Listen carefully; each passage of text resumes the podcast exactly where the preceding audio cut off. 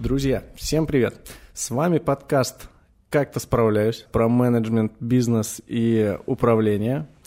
Сегодня мы э, продолжаем серию наших выпусков из э, Санкт-Петербурга, и мы находимся в все так же в школе Bartenders Factory. Э, сегодня у нас в гостях управляющая бара Тольяттелла Юлия Юрченкова. Привет, Юль! Всем привет! Как-то справляюсь?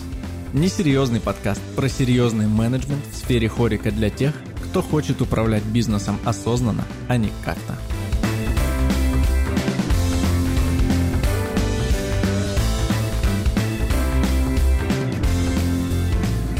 Сегодня с Юлей мы будем разговаривать о том, как управлять таким проектом, как Талителла. Она расскажет вообще, что это такое, и э, как складывается весь там быт. Если не были, то обязательно вам стоит там побывать. Я вчера убедился в этом на собственном опыте. Начнем мы, наверное, с того, что, Юль, расскажи о себе, расскажи, как ты попала в э, компанию, в какую компанию ты попала. Мгм. Мы, конечно, в предыдущем выпуске это обсудили с э, Артемом Викторовичем. Но вот теперь э, от первого лица расскажи, как попадают в такую компанию на своем примере, чем ты занималась до этого и как ты пришла к тому, что сейчас ты управляешь таким баром. Да, хорошо так. Всем привет еще раз. А, Меня зовут Юля. Я сейчас а, как-то справляюсь с тем, чтобы управлять а, баром Талитела кафе. Я нахожусь в команде уже, получается, чуть больше двух лет. Или еще чуть больше двух лет. Я сама- Самому бару? самому бару вот э, в конце марта исполнится два года. Мгм. То есть я пришла где-то за полгода, за семь месяцев до открытия Талитела непосредственно. А, Я из э, города Рязани, и у меня было попадание в команду такое двухэтапное. А, Сначала в 2016 году я приехала учиться в Bartenders Factory. Тогда еще школа была оффлайн, и обучение все занимало примерно неделю. Были различные лекции, а, там мастер-классы и все подобное. В общем, меня на это обучение заставляли приехать. Я отпиралась как могла, говорила, я никуда в ваш Питер не поеду. Кто тебя заставлял? А, мой бывший начальник. А, То есть у себя в городе ты работала уже Да, я работала индустрии? да, бартендером, но Мгм.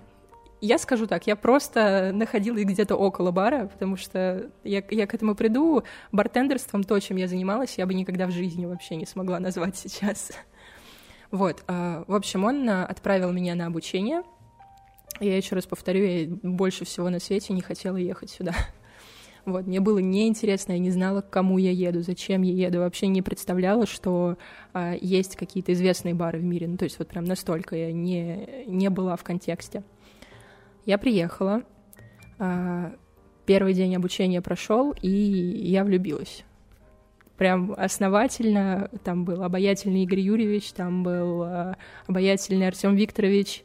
а, Вся команда супер заряженная. Есть куча чуваков, которым интересно почему-то развиваться, интересно узнать, что за алкоголь они наливают, его историю, там, историю каких-то напитков. Я в шоке была, что так можно, если честно. Вот, то есть для меня тогда, на тот момент, бартендерство заключалось в том, а, что там за 10 минут я могу отдать а, 30 а, бокалов пива, и это прям круто. Ну, то есть твой э, руководитель выстрелил себе в ногу, отправив тебя в эту школу, да? Да. Вот. Ну, в общем, вот так всем не, отправляйте, не отправляйте никакие обучения своих сотрудников. Вот, в общем, я посмотрела, как оно работает, и такая, вау, как будто бы что-то серьезное происходит. А, Мне безумно понравилось. Тогда это был момент, когда а, Даня Золотухин только пришел в команду, и он стажировался в Алькапитес как раз. Вот, мы попали к нему на смену, и мы с ним заболтались. Я вообще спросила, чего, как ты тут э, выживаешь? Он говорит, я тут две недели. А, Мы с ним э, так немножко поговорили. Он, мы с ним обсуждали потом тысячу раз эту историю. Он вообще меня не помнит. Он всегда удивляется каждый раз, как- новый. Вот. а, И я прям поняла, что если работать барменом, бартендером, то вот, наверное, так. Но при этом я понимала, что я сейчас остаться и просить меня, пожалуйста, возьмите на работу не могу, потому что меня отправили сюда на обучение, там заплатили за это деньги, и, грубо говоря, съездить и не вернуться будет, ну, как минимум, невежливо. Как ты поступила? Я вернулась а, к себе в Рязань. супер вдохновленная, заряженная и такая, вот, ребята, сейчас мы поднимем индустрию с колен. Да, да, да, да. Много кто так возвращается. Вот, спойлер, мы ее не подняли. Но э, у меня сложилось понимание, что э, есть вот моя работа в баре, а есть ребята, которые занимаются этим серьезно, для которых это не работа на время, не работа, чтобы прогулять э, универ, не работа для того, чтобы там просто иметь возможность снять себе квартиру, а прям дело жизни, и они чего-то серьезное творят и делают. И для меня попадание в Эль Капитас стало даже не то, что мечтой, а такой, знаешь, э, ну вот та мечта, которую ты знаешь, что никогда не сбудется. Угу. Это как, я не знаю, заниматься спортом э, в кружке и мечтать там попасть на Олимпийские игры. Примерно так. Прошло два года.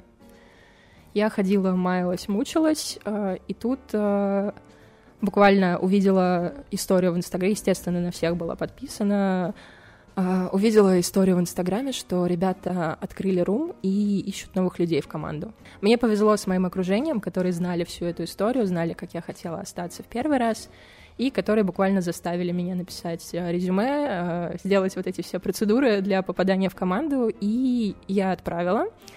Мне ответили спустя неделю, сказали, что можешь приехать, будешь работать бесплатно, будешь делать всю черную работу, uh, у тебя будет испытательный срок примерно неделя. После Четыре этого... года.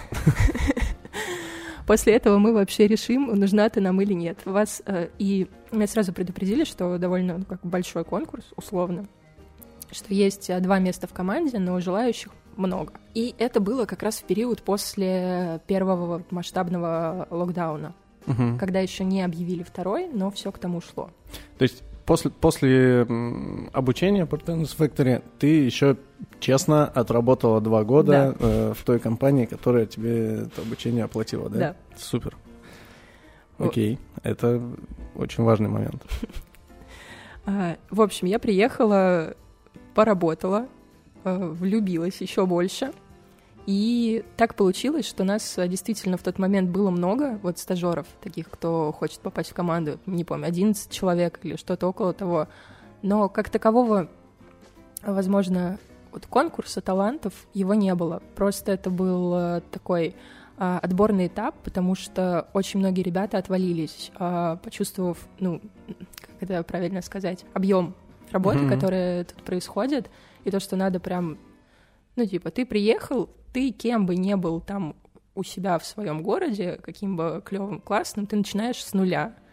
Ты должен знать все про то, что ты делаешь, э, про весь алкоголь, про все напитки, про историю там, проекта, историю, с, э, историю культуры, которую этот проект представляет и так далее. И это занимает время, тебе никто не будет сидеть с тобой, не гладить тебя по головке, заставлять э, и так далее. Ну, типа, либо делаешь, либо нет.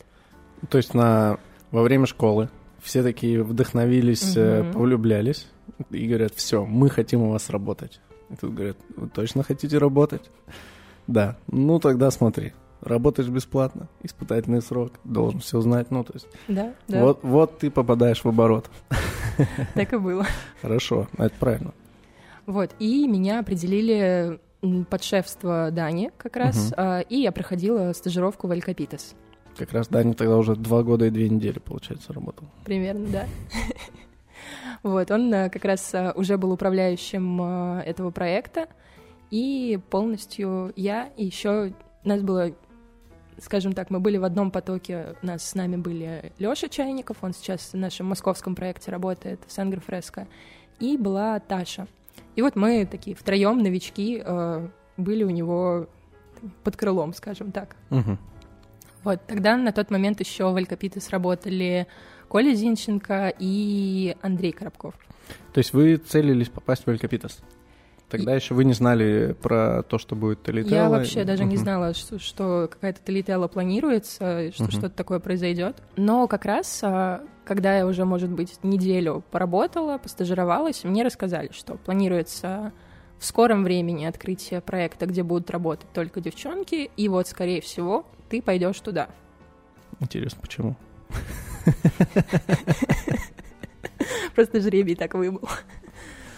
Вот. Для меня это каким-то ударом, а, я не знаю, чего-то еще не стало. Я такая, блин, круто, круто, еще и новый проект, еще и девчонки, вообще здорово, классно. У меня было желание работать в команде, потому что делают прикольные штуки. Опять же, это развитие, вот это все, подня- поднятие с колен. Но э, конкретно закрепиться в Эль Капитес у меня такой цели не стояло. Таким образом, ты оказалась команде Телетела. Да, да. Что это за место? В чем э, концепция, в чем фишка, помимо того, что это э, полностью э, проект, в котором работают только девчонки. Давай введем в курс дела тех, кто, может быть, не в курсе. Так, Талителла кафе — это аперитивный итальянский проект. Это самая титулованная барная команда Восточной Европы. Вот. Мы открыты на Литейном 61, мы находимся во дворе колодца. У нас такой очень а, маленький, можно сказать, камерный бар а, с интерьерами в стиле арт-деко, футуризма. У нас а, очень много аперитивных напитков. У нас есть фонтан с негрони в центре зала. И у нас за баром и в зале работают только девчонки. А на кухне? На кухне работают мальчики, но это принципиальная позиция нашего бренд-шефа, он с женщинами не работает. Окей, ну а вообще в инфраструктуре бара, помимо работников зала, бара и кухни, есть ли еще кто-нибудь, не знаю, заготовщики, экспедиторы? Именно если что говорить о баре, у нас есть э, три основные позиции, на которых э, могут работать девчонки. Это позиция входа и хоста, человек, который встречает гостей, который распределяет там брони, отвечает на телефон и, ну, скажем так, делает такое первое впечатление вообще о месте, uh-huh. когда люди впервые попадают. А, у нас есть а, бартендеры, которые непосредственно стоят за баром, в нашем баре это может быть э, две девчонки, так как у нас две рабочие станции. И флор-тендеры, девчонки, которые в зале общаются с гостями, рассказывают про нас, про напитки, про еду.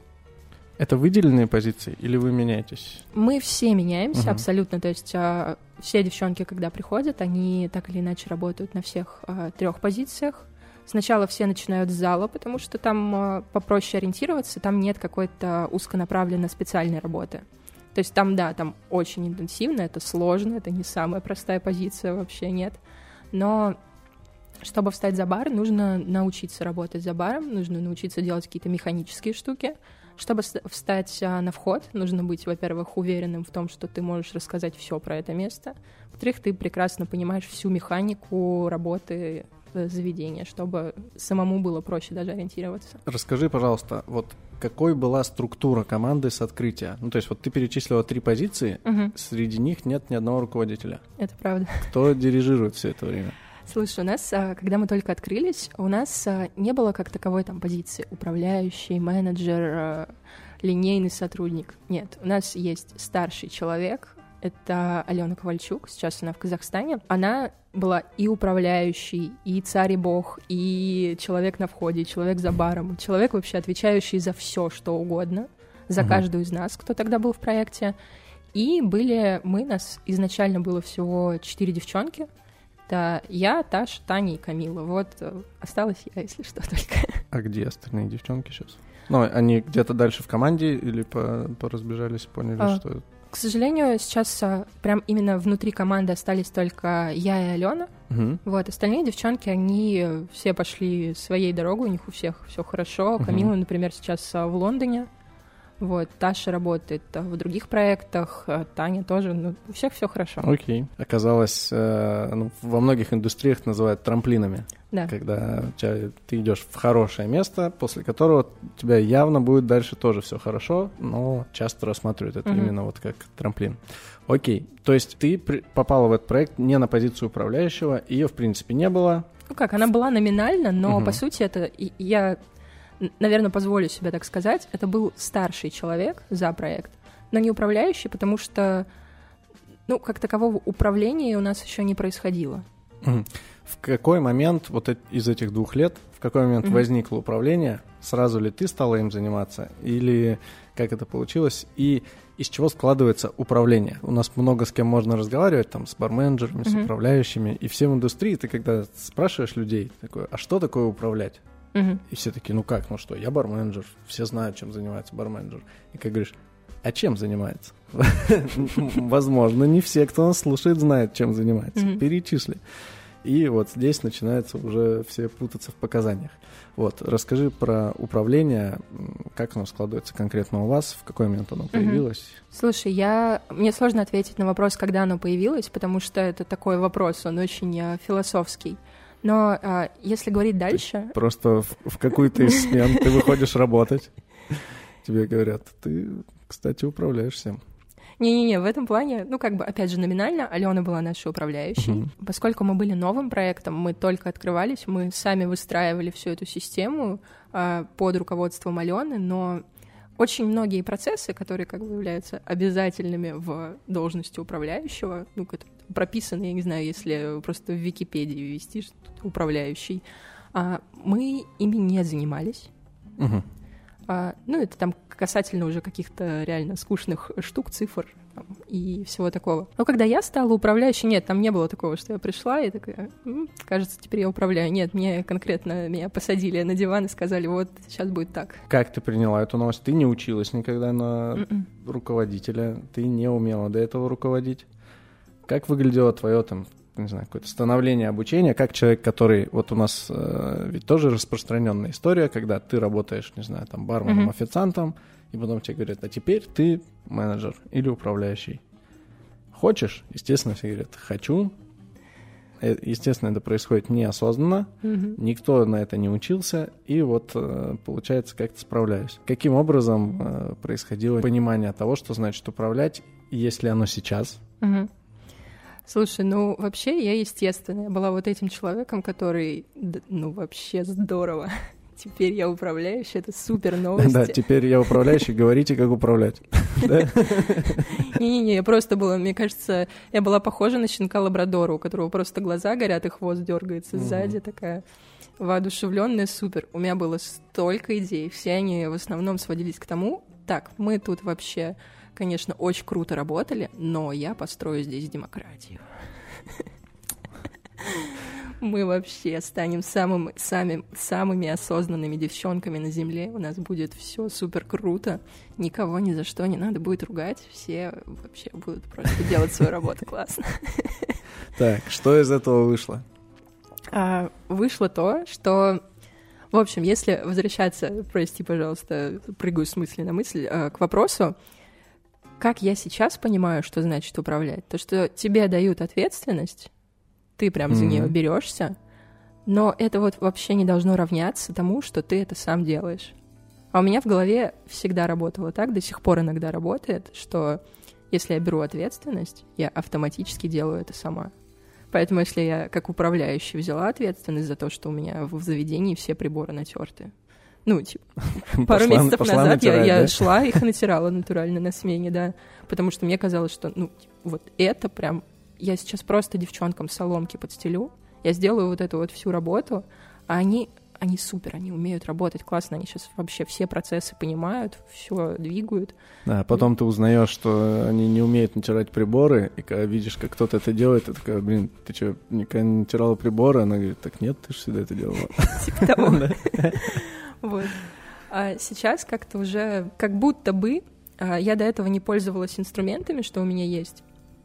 Ну, то есть а, просто есть задача, я иду механически ее делаю, не пытаясь вовлечь в это других людей, не пытаясь им показать, как эта система должна быть выстроена, не пытаясь подсказать им, знаешь, вот эта поддержка с воздуха, когда ты просто видишь чуть больше, просто направлять их в правильное русло, вот, я так не делала. Вот сейчас я учу себя максимально смотреть на это с этой стороны. А как ты в роли управляющего ты учишь сама себя управлять? Или есть какое-то, не знаю, вот когда тебе эту должность выдали, угу. происходило ли какое-то введение в эту должность, обучение? Кто это обучение вел, угу. если оно было, и как оно выглядело? Слушай, когда а, у нас э, в команде есть а, операционный директор Лена Машина, которая как раз вот отвечает за всю вот эту скучную часть работы баров. Ну, то есть Всю цифры. ту скучную часть, благодаря которой бар работает. Да, вообще, благодаря которой он выживает. Ну, то есть все, что связано не с а, приготовлением напитков напрямую, а вот чтобы все сходилось, работало, и все кайфовали и работали в свое удовольствие. Она выполняла по большей части те функции, которые в большинстве заведений заложены в должности управляющего. И вот э, остались мы втроем, получается, Даня Эль Капитас, Сережа Палома и я в Талителе. И она начала нам объяснять, чем мы вообще заниматься тогда на работе должны. А, то есть как-то одновременно получилось, что вот в каждом из Да. трех заведений выделились э, управляющие, Ну, в- и одновременно началось обучение, как управлять баром. В Паломе и в Эль Капитас они были давно, но тоже они не э, принимали на- напрямую участие в, в этих процессах. А тут я запрыгиваю в последний вагон практически, и нам начинают объяснять, что, ребята, вообще-то, помимо чистоты приборов и дисциплины на смене, вы еще отвечаете вот за эти штуки. И Мгм. это очень важно. После того, как тебе выдали весь этот функционал, что стало с твоим отношением к функции управляющего? Ну, то есть ты такая, блин, я круто готовила напитки, веселилась там, болтала Мгм. с гостями, и меня вообще не парило, там, должен, как- в какой момент должен обслужиться кондиционер, например, что при какой температуре надо начинать задаваться этим вопросом, чтобы потом э, свежо было в зале. После того, как все это свалилось на тебя на самом деле, тебе говорят, а вот теперь мы сейчас расскажем тебе, что входит в обязанности управляющего на самом деле. Тебе все это рассказывают. Мгм. Не возникло ли такого, что ты такая, а, вот оно что, спасибо, я бы еще дальше напитки поготовила и покайфовала с гостями. Слушай, нет, но это мое личностное какое-то восприятие, я так обрадовалась, я такая, вау, мне, у меня будет серьезная работа. ну, то есть мне прям, а, я почувствовала себя, во-первых, невероятно взрослой сразу, Мгм. такая, вау, это будет здорово, это интересно. Во-вторых, я, конечно, споткнулась о том, что, а я вообще не представляю, а, как влиять на все эти процессы, о которых вы мне говорите. Ну, то есть я даже не представляю, как, как это должно выглядеть по-правильному. И я поняла, что ну, у меня слепая зона размером с весь мир сейчас.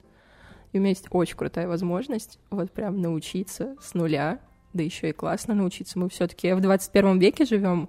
Во-первых, никто не отменял интернет, и там есть очень... Пока еще, это пока.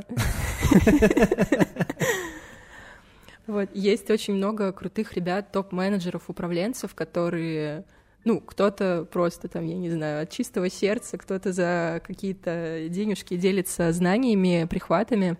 Вот, плюс я работаю все-таки в очень крутой команде. Мгм. И тут есть, а, помимо того, что очень много профессионалов, а, они, у них у всех есть очень много знакомых, еще тоже крутых профессионалов. И тут просто все зависит от того, какие вопросы ты задаешь, а, как ты во все это вникаешь и ну, за что хватаешься. То есть тут главное просто не расслабляться, что, о, все, ну, кажется, я все настроил, один чек-лист э, написал, и здорово, теперь все заработает. Нет, просто нужно постоянно обращать внимание на то, как это работает. Если не работает, то почему, в каком месте ломается, как починить и вот так далее. Так как это изменения, которые ну вот, в режиме онлайн происходят, и которые ты, по сути, начала инициировать, э, каким образом это восприняла команда? Ну, то есть, ну, я не знаю, там, может быть, в этот момент как бывает? Бывает в моменты таких изменений команда меняется на 100%, потому что никто не был готов с изменениями. Такие, да мы жили год, нормально работали, всем нравится. Чем началось? Да, бывает, что все там, ну, это супер редкий случай, когда все вос- воспринимают с каким-то воодушевлением. Бывает, что просто такие, ну, меняйте, я как ходил на работу, так и буду ходить, там дальше посмотрим. Вот как это с точки зрения самой там команды, атмосферы, это же часто еще доходит и до гостей, в итоге это отношение того, что Мгм. что-то поменялось, когда бывает говорят, что вот бар уже не тот, или наоборот говорят, вот теперь вот это супер место, уровень, теперь будем ходить. Вот э, как с точки зрения и самой атмосферы внутри, рабочих процессов, команды, как был внедрен процесс э, какого-то там осознанного управления? Слушай, ну я не буду врать, что это все там э, все, все обнялись, э, пожали друг другу руки и пошли дальше вообще достигать э, всё- Мо- всего можешь врать на самом деле. А, Я не скажу, что это очень сложно. Я не скажу, что там какие-то козни появились. Нет, вообще ничего такого. Просто любые перемены, они, если не, если они принимаются супер легко, Но это значит, как будто бы ничего не происходит, потому что всегда, ну это просто природа человека, на изменения реагировать э, агрессией, потому что это страшно, это, это по-новому, это непривычно, неудобно. Вот э, периодически мы все сталкиваемся с этим сейчас, но по большей части у нас правда работают очень классные ребята, очень классные девчонки, которые понимают, что мы не просто так тут собрались, просто кому-то что-то налить, что у нас есть крутые проекты, что сейчас мы просто делаем их еще лучше. Ну, ты так очень обтекаемо вроде бы ответила, но на самом деле нет. Э, было ли какое-то, не знаю, сопротивление изменениям? Я бы не сказала, что сопротивление было. Я не скажу, что все проходит гладко. Были ли, давай так, были ли вопросы, а что, разве плохо, что ли, было до этого? Ну, конечно, были, но тут когда тут все зависит опять же от uh, руководителя, то есть ну такие угу. вопросы и я могу задавать, там, а чего вы вообще тут придумали, что я за цифры за какие-то отвечать буду, чего до этого плохо было, следишь там за дисциплиной следить, чтобы все девчонки Увидели, какие знали... приборы натертые. Да, чтобы все девчонки про Италию знали, интересно про нее рассказывали. Ну, почему так придумали? Мне говорят, ну, пойми, если будет вот это, если ты будешь на это влиять, тебе будет интереснее, ты будешь понимать, как этот процесс устроен. Мы будем понимать, как этот процесс устроен, мы будем понимать, что у нас есть управляющий, который правда управляет. Ну, то есть управляет процессами напрямую. И также ну, вот я, когда прихожу к девчонкам и говорю, девчонки, теперь мы работаем вот так. Они говорят, почему до этого же все было классно, а зачем? Потому что я объясняю, все, всем все становится понятно. Идеально, в идеальном мире идеально, живу. да. Смотри, вот происходят вот эти изменения. Затронули ли они как-то атмосферу. Как обычно это бывает. Когда команда, а не коллектив, да, когда mm-hmm. ну, номинально нет там управляющего и вроде как договорились о ролях, но все вот угу. происходит само. Бывает, что это какой-то такой душевный сервис, где все за все отвечают, гости чувствуют себя уютно, всем все здорово. Э, когда появляется какая-то структура, очень часто это, не знаю, распределение ролей и еще какие-то вещи, они на атмосферу, угу. они влияют. Э, и до конечного потребителя, до гостя, это часто тоже доходит. Это, это всегда вид, видно. Каким образом изменилась атмосфера в Телетеле вот за последние, не знаю, вот эти три там или сколько месяцев, или вообще изменилось ли, отмечают ли это гости, там как-то стало, там, не знаю, лучше, быстрее блюда и напитки подаваться, там стабильнее качество или еще что-нибудь, какие-то такие моменты стали отмечаться? Я все еще живу в идеальном мире.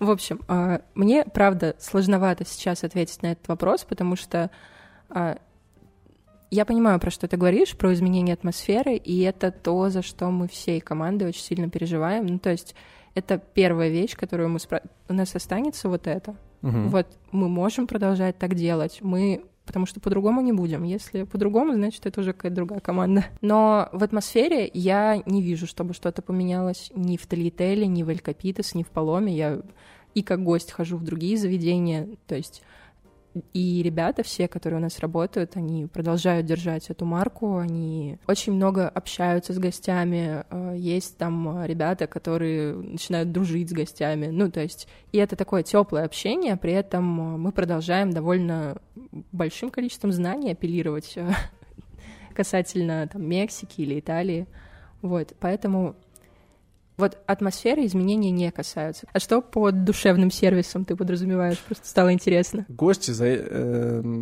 часто интерпретируют этим, ну, какие-то смазанные процессы. Ну, mm-hmm. То есть, например, когда ты мог не бронировать, не знаю, место, например, и там для тебя всегда все решали, mm-hmm. в какой-то момент э, популярность места достигла того, что решить уже это просто невозможно. Тебе нужно там с гостем провести диалог о том, что теперь-то уж извини, но по-любому надо бронировать. Угу. Тебе нужно, тебе нужно это сделать вот по этому номеру. Вот. И появляется, что типа вот раньше-то было, ага, я мог хоть кому написать с команды, и все для меня было. А теперь, теперь перешли в какой-то формализм, да? Вот под этим подразумевают, что какая-то душевность теряется, что перешли на формальности. Ну, тогда душевность у нас точно да. есть. Ну, конкретно на этом примере, ты говоришь, ну, в этом случае, да, душевность. Но тут, опять же, если мы говорим конкретно про Талителлу, я как с самого начала говорила, у нас а, все девчонки занимаются абсолютно всеми процессами, то есть, и это работает вот со всех сторон, поэтому можете написать мне, можете написать а, любой из наших девчонок, они помогут с бронью стола, если что. Не, ну помочь, допустим, сказать, да, конечно, вот номер телефона, по которому действительно совершается Знаю бронь, это тоже помощь. Они сердобольные, то они сами все забронируют. Окей, окей, хорошо. Какие инструменты существуют у вас для того, чтобы настраивать какие-то процессы в команде? Графики, чек-листы и прочие какие-то uh-huh. вещи, это обернуто в какие-то там, не знаю, в какие-то digital инструменты, или это там бланки, фотографии, скриншоты, общий чат и какие-то записки передающиеся. Вот как вы организуете процессы для людей, чтобы Э, чтобы работа в баре складывалась ну, предсказуемо, скажем mm-hmm. так. Так, ну, во-первых, э, у нас есть э, такой документ, можно сказать, он очень важный, это наш мануал. Он mm-hmm. есть у каждого проекта, и в мануале есть все, начиная от истории вообще команды Follow the Rabbits, откуда все пошло, а, начиная с истории Эль Капитас и заканчивая историей каждого конкретного проекта. Максимально подробный, со всеми деталями, кто какой цветок на стене где рисовал, кто какую вазу откуда привез и так далее. Также там есть а, полное описание блюд, напитков, истории классических коктейлей, истории а, различных, а, там, я не знаю, а, культурных веяний, связанных, э, опять же, либо с Мексикой, либо с Италией, как uh-huh. в случае Талиетеллы. Это вот такой один мануал, и этот мануал все наши сотрудники сдают э, раз в месяц. То есть это mm. прям ежемесячный такой экзамен у нас собирается с билетиками. Все серьезно. Кто его проверяет? Его проверяют э, несколько человек. Это такие наши центры экспертизы. Это наш э, шеф-бартендер Рома Сабанаев. Он задает ребятам вопросы по бару. Это наш а, бренд-шеф-повар Алексей Ермаков, он, соответственно, спрашивает с ребят кухню. Это наш операционный директор а, Елена Машина, которая спрашивает вопросы касательно сервиса. И это управляющий проекта. То есть, если приходят мои девчонки сдавать, то это я. Если ребята из Элькапита здания, мы спрашиваем вопросы, которые выборочно просто, они могут быть а, любые, касательно самого проекта, то, как оно все внутри происходит. Вот. Это такой э, первый очень серьезный документ, mm-hmm. и мы, естественно, вручаем его каждому человеку, который вот приходит к нам работать, стажироваться на изучение. А, также у нас есть, э, естественно, прописанные чек-листы все, со стандартами соответствия, с фотографиями, иногда даже с видео. Ну, то есть, если мы говорим, что смена готова, то все должно выглядеть вот так по угу. пунктам максимально подробно, вообще все описано. Такое у нас есть. Из основного это вот э, такое чек-листы и мануал. Скажи, пожалуйста, какие есть у тебя планы дальнейшие, что ты будешь настраивать в самом проекте? Ну вот три месяца, угу. по сути, они там, не знаю, обычно первые там 3-6 месяцев это приводится в порядок то, что, ну вот, когда тебе угу. э, внедряются полномочия, ты смотришь, такой, блин, вот тут надо починить, тут исправить, тут привести в порядок, тут настроить регламент. Это все такое приведение в порядок. Угу. А дальше идет некая зона развития, зона достижений, когда ты типа, когда ты говоришь, ну вот сейчас все починено, угу. теперь уж мы идем к новым высотам. Слушай, ну, во-первых, хочу сказать, что я первые три месяца, ну, скажем так, в порядок ничего не приводила. Я в идеальных условиях живу. У меня как бы проект, которым два года практически занималась Алена Ковальчук. Это дорогого стоит, между прочим. Это прекрасный бар а, с прекрасной командой. У нас очень крутые девчонки. И мне, правда, повезло в том, что я не знаю, насколько грубо это будет звучать, но оно как будто эти три месяца, пока я вот не... А, у меня не было уверенности в том, чтобы uh-huh. точно взяться за все процессы, оно двигалось по инерции, оно двигалось очень хорошо. Ну, то есть это, правда, отстроенная работа. А сейчас, когда я начинаю во все это вникать, а как раз пытаться управлять, а, направлять девчонок, ну, планов много, потому что я поняла, что очень многие процессы, они вот просто каким-то стечением обстоятельств они а, работали, они получались, но если вот ими заняться, они могут получаться еще круче, еще лучше. Например? А, например, а, у нас есть а, в команде традиция обучений каждый день перед сменой. То есть вообще, как выглядит рабочий день нашего сотрудника. Сейчас немножко расскажу. У нас а, ребята приходят, а, готовится смена, ну, то есть там а, бар, понятно, заряжается гарнишем, выставляется все как нужно, зал тоже приходит в должный вид.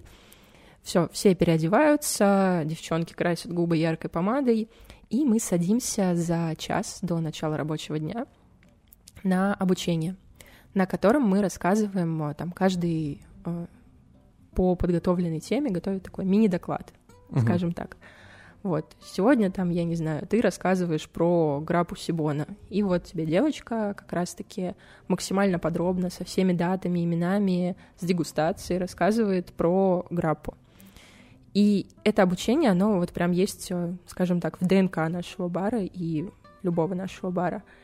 Сейчас как будто бы а, я понимаю, что мы можем сделать еще круче мы можем назначить ответственного человека, который будет заниматься исключительно там а, тренировкой новых людей по сервису, по тому, как можно общаться с гостями, как а, там себя вести правильно, как а, вот преподать, как сделать их вечер, правда, классным.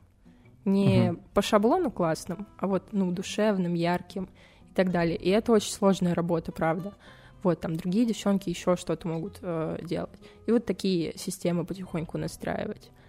Ну и, и так далее.